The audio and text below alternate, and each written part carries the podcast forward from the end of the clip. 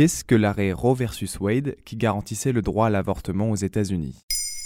Merci d'avoir posé la question. Vendredi 24 juin 2022, la Cour suprême des États-Unis a abrogé l'arrêt Roe versus Wade. Depuis 1973, il garantissait le droit à l'avortement dans l'ensemble du pays. Cette décision a été prise par les six juges conservateurs de l'institution suprême, tandis que les trois juges démocrates s'y sont opposés. Le président des États-Unis Joe Biden a déploré un jour triste pour le pays et a appelé à ne pas laisser tomber la lutte. L'ancien président Barack Obama a de son côté pointé du doigt la Cour suprême pour avoir attaqué les libertés fondamentales de millions d'Américaines, au même titre que l'ancienne candidate à l'élection présidentielle de 2016, Hillary Clinton.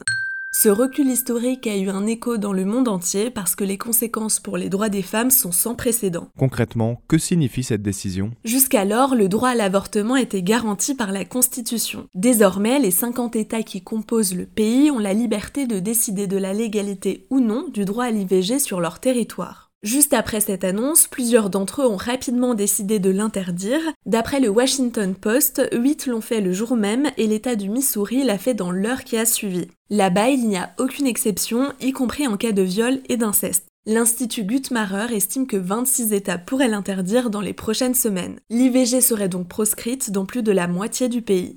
Géographiquement, on remarque une frontière entre les États de l'Est et de l'Ouest, majoritairement démocrates, où les lois fédérales devraient continuer de garantir ce droit, et les États du Sud, conservateurs, qui vont dans le sens inverse, à l'image du Texas, du Tennessee, de l'Alabama, etc.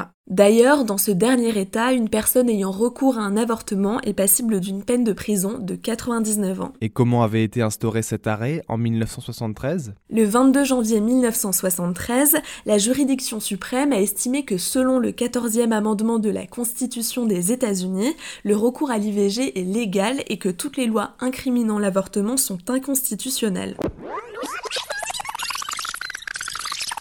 Le débat a commencé en 1969 lorsque Jane Roe, une jeune américaine de 22 ans, souhaite mettre fin à sa troisième grossesse. Cela était interdit au Texas tant que la vie de la femme n'était pas menacée. Ce nom est en réalité un pseudonyme choisi pour représenter Norma McCorvey, le vrai nom de la jeune femme, qui restera l'un des visages de l'évolution des droits des femmes aux États-Unis.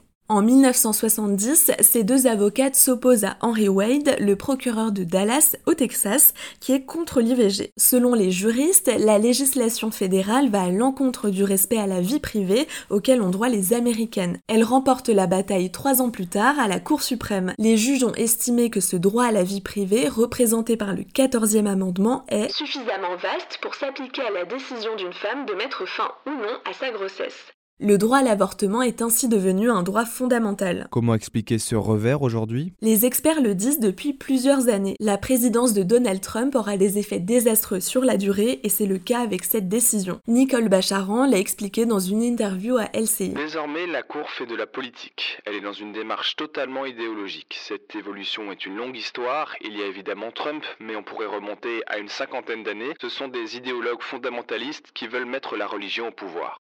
Au cours de son mandat, le milliardaire a nommé trois juges conservateurs à la Cour suprême, les rendant majoritaires. La dernière en date est Amy Coney Barrett, nommée en 2020 après la mort de Ruth Bader Ginsburg, qui était une juge démocrate iconique. Elle avait pendant toute sa vie ardemment défendu ce droit. Et cette décision prouve aussi l'influence des opinions religieuses dans les choix politiques et judiciaires. Voilà ce qu'est l'arrêt Roe versus Wade.